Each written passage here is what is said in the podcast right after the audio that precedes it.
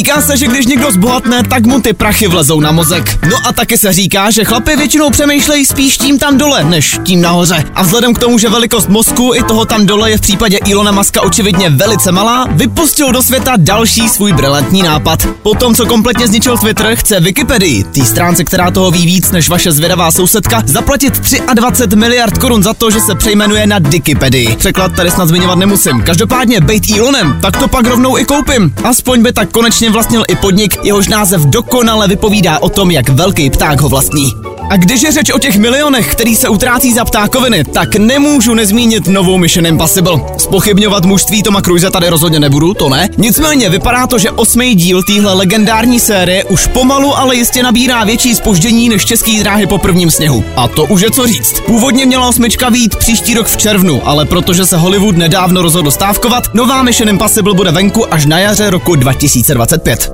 Z druhé strany, aspoň takhle budeme mít dostatek času na to, abychom poctivě přečetli všech 275 stránek z té nové knížky od Britney Spears. Ano, ty dlouho očekávaný tragikomický memoáry jsou konečně venku a pandořina skřínka plná špíny na celý Hollywood je vám od teďka k dispozici v každém knihkupectví. Britney tam mimo jiný píše o tom, jak s mamkou začala bumbat ve 14, pak taky o tom, jak jí zbouchnul Justin Timberlake, no a nebo tam taky pěje ody na jejího ex. Škoda jenom, že se hned po dokončení té knížky nechala rozvíst. A hele, jo, mohl už bych ji konečně nechat bejt, ale ups, I did it again.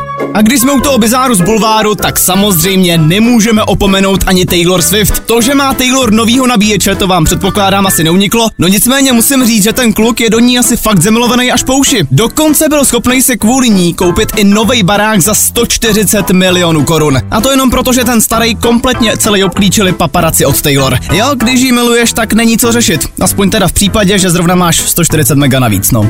A na závěr ještě jedno edukační okýnko. Vyšel nový průzkum, který tvrdí, že jestli máte crush na nějakou celebritu, em, třeba jako tu Taylor, tak nejspíš máte trošičku nižší IQ. A hele, já to neřek, to ten průzkum.